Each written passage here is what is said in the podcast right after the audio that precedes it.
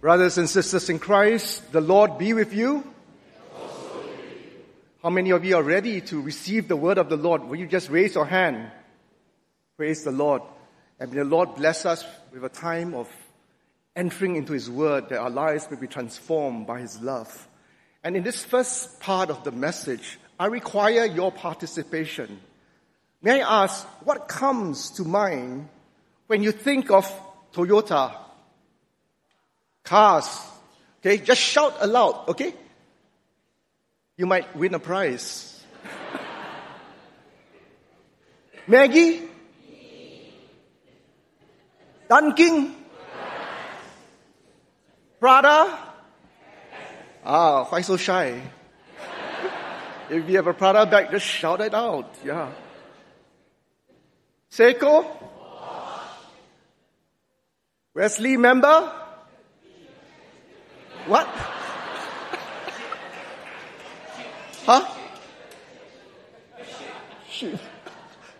B M C, is it? A long B M C program, okay. Um, but you fill in the blanks. But my point is this. What comes to mind when we think of Christians? That's the larger question I have in mind. What comes to mind? You know, David Kinnaman, author of the book Unchristian, did a national survey in the U S amongst young adults on their perception of Christianity. And the surveys revealed that the three most common perceptions of Christianity by young adults in the U S are this: anti-homosexual, judgmental, and hypocritical. You know, my friends, sadly, in the world today, the church has become known for what we oppose rather than what we stand for, isn't it? What then should we, the church, the people of God, be known for? In the final days of His life, Jesus gave His disciples a command, one that is to be the defining mark of His disciples, of us. In fact, the word Maundy in Maundy Thursday refers to this very command. And it comes from the Latin word mandatum, right? Let's now read the scripture text taken from John thirteen, verses thirty-one to thirty-five. Will you join me in reading the word of God? As soon as Judas left the room, Jesus said, "The time has come for the Son of Man to enter into His glory, and God will be glorified because of Him. And since God receives glory because of the Son, He will give His own glory to the Son, and He will do so at once. Dear children, I will be with you only a little longer. And as I told the Jewish leaders, you will search for me, but you can't come where I am going. So now I am giving you a new commandment. Love each other just as I have loved you. You should love each other. Your love for one another will prove to the world that you are my disciples." This is the word of the Lord. Thanks be to God indeed. The context for the scripture text today is this. It was just before Passover festival, and Jesus had earlier washed the feet of His disciples.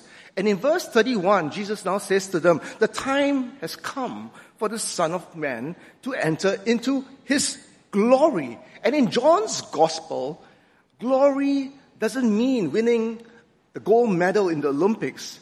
It refers to the cross. Jesus is telling His disciples that He will go to the cross very soon. And now He gives His disciples a command, which He calls a new commandment. It's the first and only time He does so in John's gospel.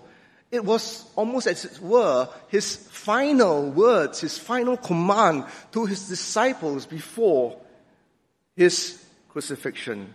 And it illustrates to us the importance of this command. But some of you might be wondering, How is this command new? Love each other. Just as I have loved you, you should love each other.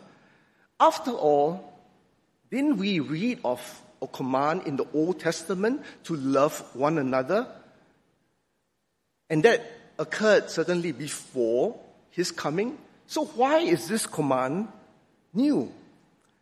In its simplest and best known form, the command to love one another may be found in Leviticus chapter nineteen, verse eighteen, which says, "Do not seek revenge or bear a grudge against a fellow Israelite, but love your neighbor as yourself."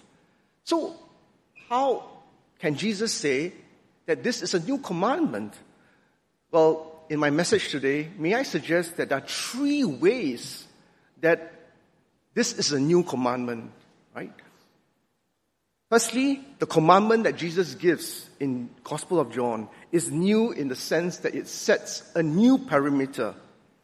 If you look at Leviticus nineteen eighteen, the reference to fellow Israelite in the first half of the verse limits the definition of neighbor to fellow Israelites. In other words, the command to love in Leviticus appears to be limited to the Israelite community. In fact, during the time of Jesus, many Jews took pride in their cultural heritage, in their religious uh, heritage, in their chosenness by God, and they considered Gentiles unclean. They referred to Gentiles as dogs, the uncircumcised. However, in John's Gospel, we are told in very clear terms that God's salvation, God's love, is not just reserved for the people of Israel, but is extended to all people of the world. Jesus came to offer salvation to everyone, Jew and Gentile. In John one, verse twelve, we are told that to all, all, without qualification, who believed him and accepted him, he gave the right to become children of God. And in First John chapter two, verse two, we are told that Jesus himself is the sacrifice that atones for our sins. And not only our sins, but the sins of all the world.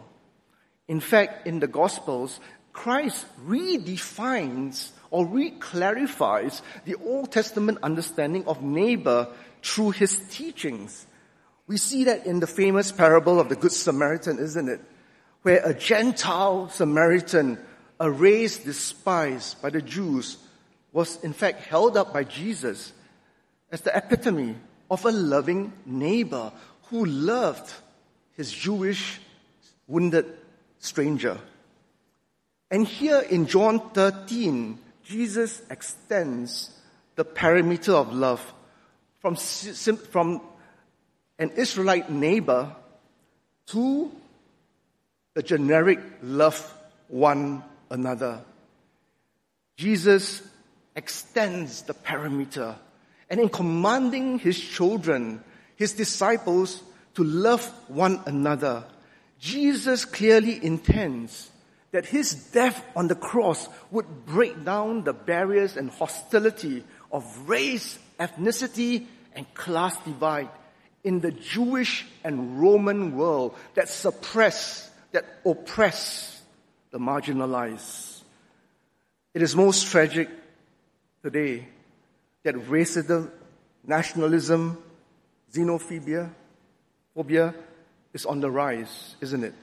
Fueled, in fact, by the pandemic, which some referred to as the Chinese or the China flu or the China virus. And more recently, the TikTok saga. Of course, we're all very proud of the Singaporean who got a grilling, isn't it? But closer to home, the Straits Times article a few years back reported that class, class divisions, not race nor religion, is potentially Singapore's greatest divide.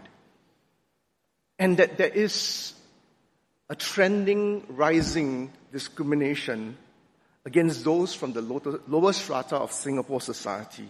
And in this article, they interviewed this security guard who was recounting how he was repeatedly called useless and stupid by the condo residents. People of God, the new commandment makes it clear that racism, bigotry, discrimination, snobbery, prideful arrogance have no place amongst God's people.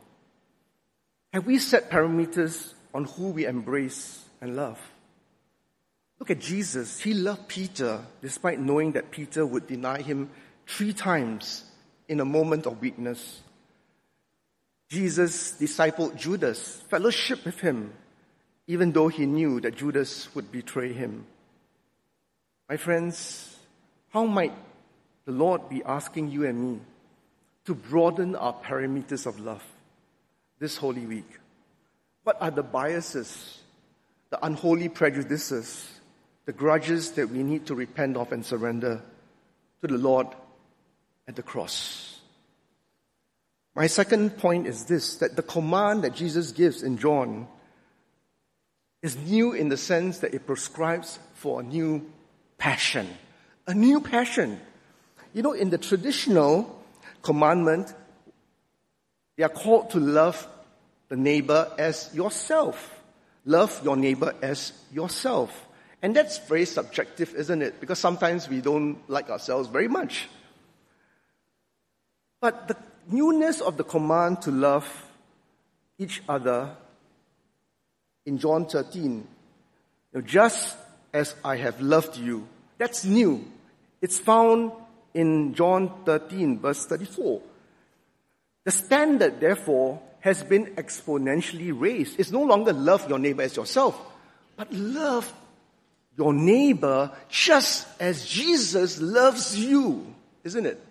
That's the standard, just as Jesus loved you and me. We're called to love to the degree that Jesus just exemplified in the foot washing. Foot washing was a task that was too menial even for Hebrew slaves to do. And usually, even if it was done, it was left to the non-Jewish slaves. And for a teacher, a rabbi, to wash the feet of his disciples was unthinkable. And therefore, to follow the pattern of Jesus is to lay aside all status, all rank and prestige and privilege, and take the form of a servant. My friends, even then, the foot washing is a prelude to something even greater. The great sacrificial love on the cross. Never in the history of humanity has God appeared in human flesh, demonstrated his love for sinful people by dying a horrific death on the cross for their sins. My friends, the new commandment is new because it calls us to love with a new passion, to love each other as Jesus loved us. You know, in our Singapore context, it's hard to envisage having to love each other this way and to the extent of dying for another person. And I'm not asking you to do this after the service, right? But it is inspiring to read of how, for example, a Singaporean couple, Rudy and Pao Yen, risked their lives to travel to Ukraine to help build houses, to care for special needs adults and orphans. You know, while not all of us are called to go to Ukraine, I think all of us certainly are called to die to self, to serve others sacrificially in love, to love as Jesus did wherever God has placed us. You know, in my time in Wesley, I've been so encouraged by different pockets of Wesleyans who serve faithfully. From our teachers in the young people's ministries, children's ministry, between youth ministry, from the choir, the ushers, the worship teams, and many others who serve sacrificially in love. In particular, I want to highlight a group of seniors, I believe from the Wesley Growing Years Ministry, who visit the sick, who attend wakes to grieve with those who grieve, all behind scenes, the, the scenes, and, um, and, and, and the minister to our homebound members. No limelight, just out of love. And I've been so blessed and encouraged by the example. Friends, the new commandment is a command that's directed to all of us. Jesus says, calls each of us, all of us who are his disciples, to love as he loved. It is not an option. It's not something we can choose to ignore or to avoid. It is something that we as disciples are called to do and to grow into. Yet, by rough estimates, only a fraction of us in Wesley are able to serve actively, to cultivate a posture of love through service. And I want to encourage you during this Holy Week, if you're not actively serving, not actively loving, then take that next step of discipleship during this Holy Week. Ask the Lord how you may grow and serve in the new commandment within this faith community and also outside. Visit the ministry pages in the Wesley website. Ask the Lord to lead you to a particular area of ministry where you can learn to love. Even if you are constrained by time, by health, ask the Lord to show you a way. One of my homebound members could not serve in church due to health reasons, but she told me that she would just lock herself up in the room and pray through the Wesley Weekly, all the prayer items for our missionaries, for our missioners, and the various events that were happening in church. That's an expression of the new commandment as well. Friends, the new commandment puts loving others as Jesus loved us at the heart of discipleship. And this is very humbling to me. Even as a pastor, it's something that I grapple with. You know, whenever I'm called to make hospital visitations, visit a wake, conduct a funeral in short notice, admittedly, it can be disruptive. But what I've learned through the years is that attending to a person who is ill or struggling or journeying with a grieving family, to simply love as Jesus loved, is not an interruption, not a distraction from ministry, but in fact, it is at the very heart of who we are called to be as disciples of Christ. I remember visiting a homebound member in hospital, and when she saw me, she asked, "Pastor, you came to visit me? Did you come to visit other people? Were you just passing by?" And when I told her, "No, I'm here for you," she looked at me in disbelief and said, "So you really came to visit me, just me?" I said, "Yeah, just, just you." And then taking my hand, she said, "God bless you." At that moment, I was truly humbled. And it dawned on me that when we take baby steps to serve like Christ, God is remaking flawed, imperfect persons like myself, somehow doing something in me to bear his image. He's doing a renovation, a new creation in me to bear his image. Francis Chan put it this way: "Do you know that nothing you do in this life will ever matter unless it is about loving God and loving the people he has made?" End quote.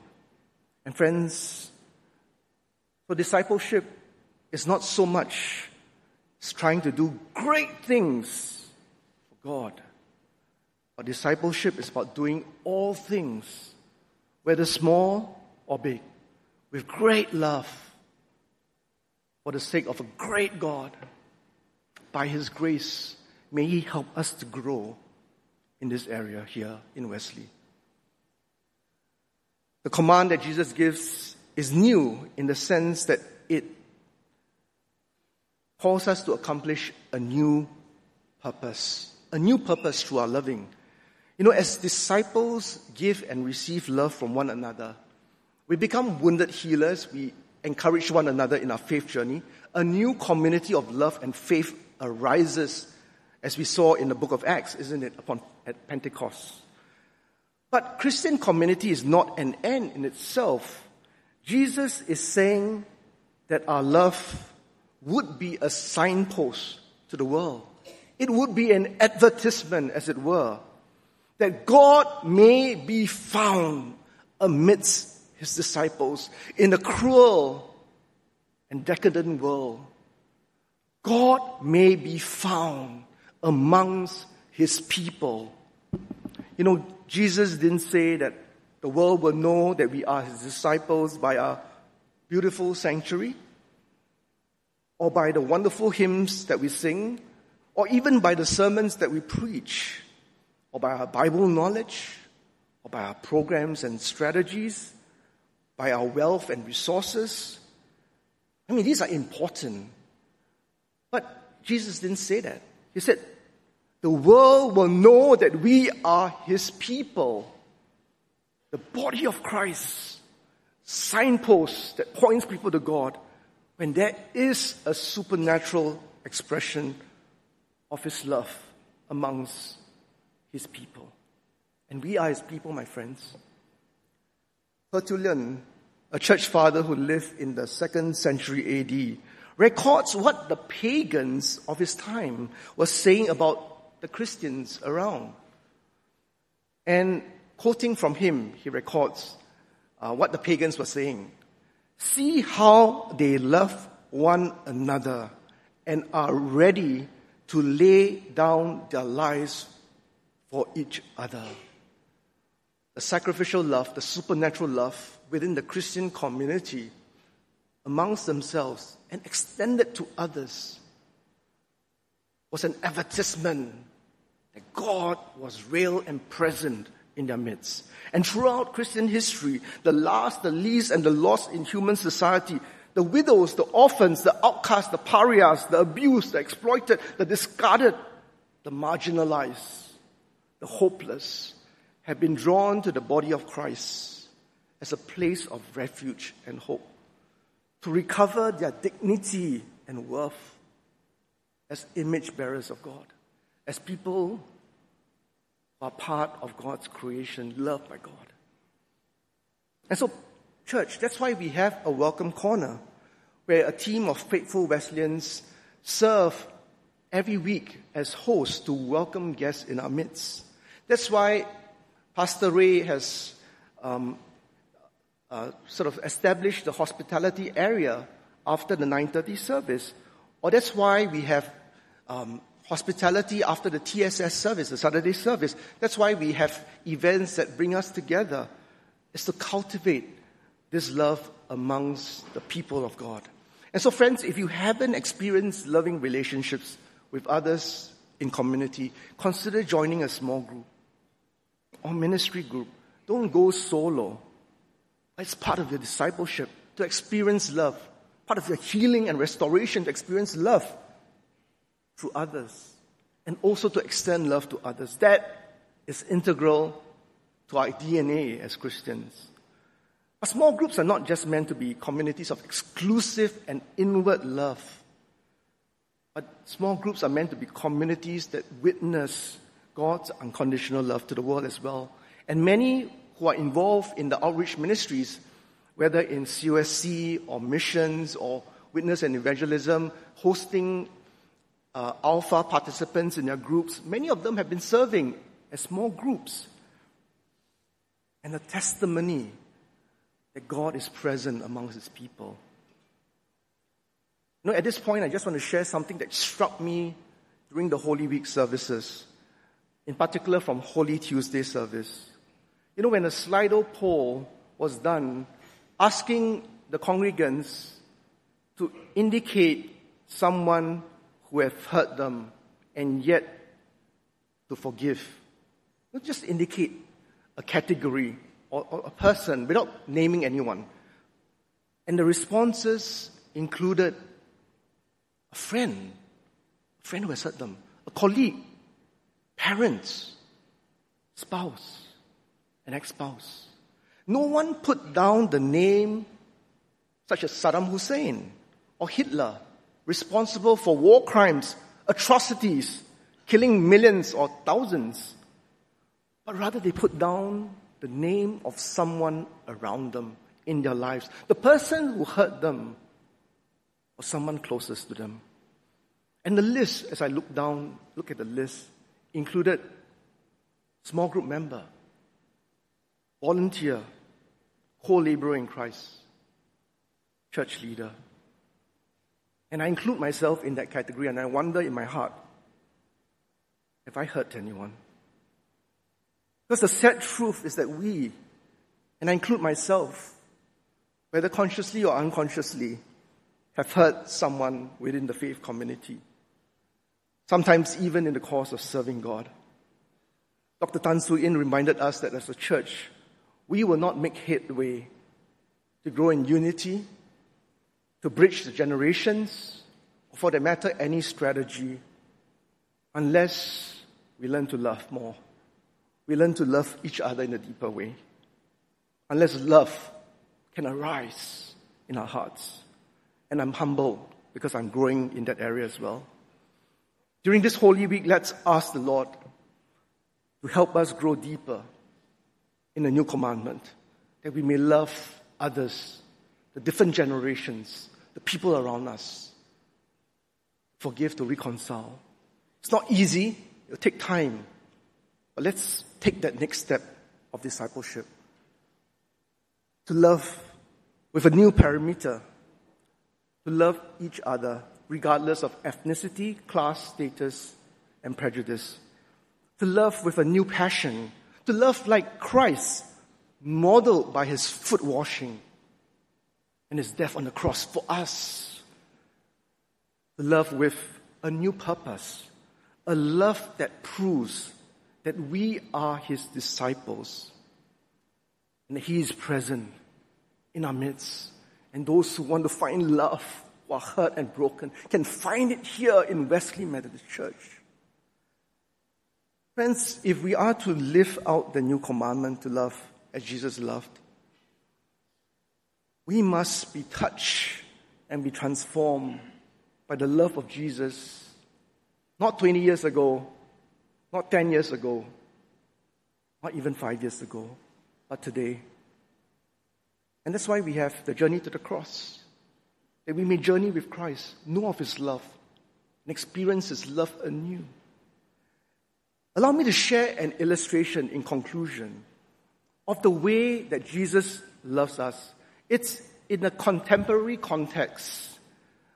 And don't take it literally, but it's meant to be just an illustration of how God loves us. A mother had a son whom she doted on when he was young. And they loved each other so much. But when he entered adolescence, he grew rebellious, especially after meeting bad company. He would skip school and spend nights out with his friends without letting his mother know. He would steal money from the home to buy gadgets to feed his entertainment and decadent lifestyle. Whenever he was home, he would isolate himself and just lock up the door. And he would go clubbing, and when he arrived home at night, he would be just, there'd be a heavy stench of vomit and alcohol. With his earplugs blaring loud music, one night he met his mother in the kitchen, but just totally ignored her. When she asked him whether he was okay or needed anything to eat, he refused and mockingly spit into the kitchen sink. He then grabbed a bottle of milk from the fridge and slammed it shut, so such that the whole fridge just moved and almost toppled over. Then he proceeded to make his way to his bedroom. He locked the door, crashed onto his bed with his shoes on. And, and this pattern had repeated countless times.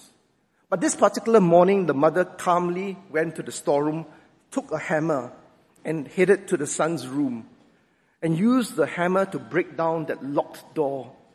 She lunged into the room, jumped onto the son's bed, pulled out his earplugs, and gripped his face with both her hands, and said, "Son, I went through nine months of difficult pregnancy, labored over ten hours in the hospital to bring you into the world. Your father had left you. I had to bring you up alone. No matter how much you have tried to break my heart, to push me away, to disappoint me, to cause me to give up on you, I will forgive you because you are my son. Don't ever think I will stop loving you. I'll even die to save your life. I'm waiting, my son, praying patiently for the day when you will love me back. And then, quietly, she walked out of his room. Church, sometimes I feel I'm like the son. But that's the kind of love that God reflects to us, demonstrates to us through the horrific death of His Son, Jesus Christ. Divine, gracious love poured out upon stubborn, imperfect, and rebellious hearts. Jesus proved His love for us on the cross, my friends. And God continues to pour out that love upon us day by day by His fighting for our attention, because we're just so busy and distracted. He wants to rescue us from hate, that we may be remade in His image of love. Church, this Holy Week, may we, with grateful hearts, receive God's love anew, afresh, and be transformed by His Spirit to prove to the world that we are His disciples. Let's go to the Lord in prayer.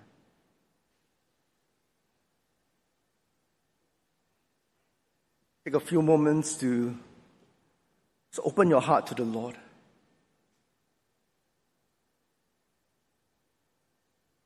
Though we are imperfect, He loves us perfectly.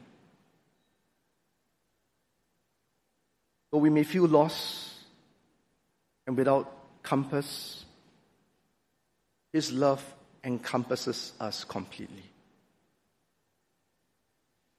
He loves every one of us, even those who are flawed, rejected, awkward, broken. Will you open your heart to Him? Will you love Him back? Will you, will I, learn to love others just like Jesus?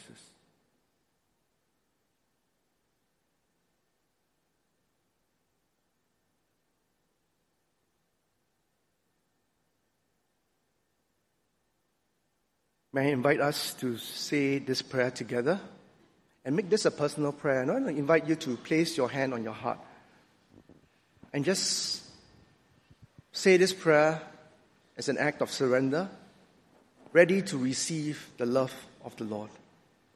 Together, God of love, by the example of your Son, you have shown me what perfect and sacrificial love is.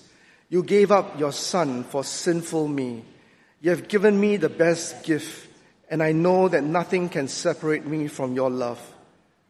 Father God, help me to receive your love with gratitude daily, amidst the voices of distraction, doubt, and discouragement. Help me to hear your voice of love, so that I can choose love and service instead of hate or fear.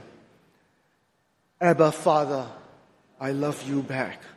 And as I immerse myself in your precious, powerful love for me, I offer up my life to you. Use me to love others the way you love me. I pray in Jesus' precious saving name. Amen.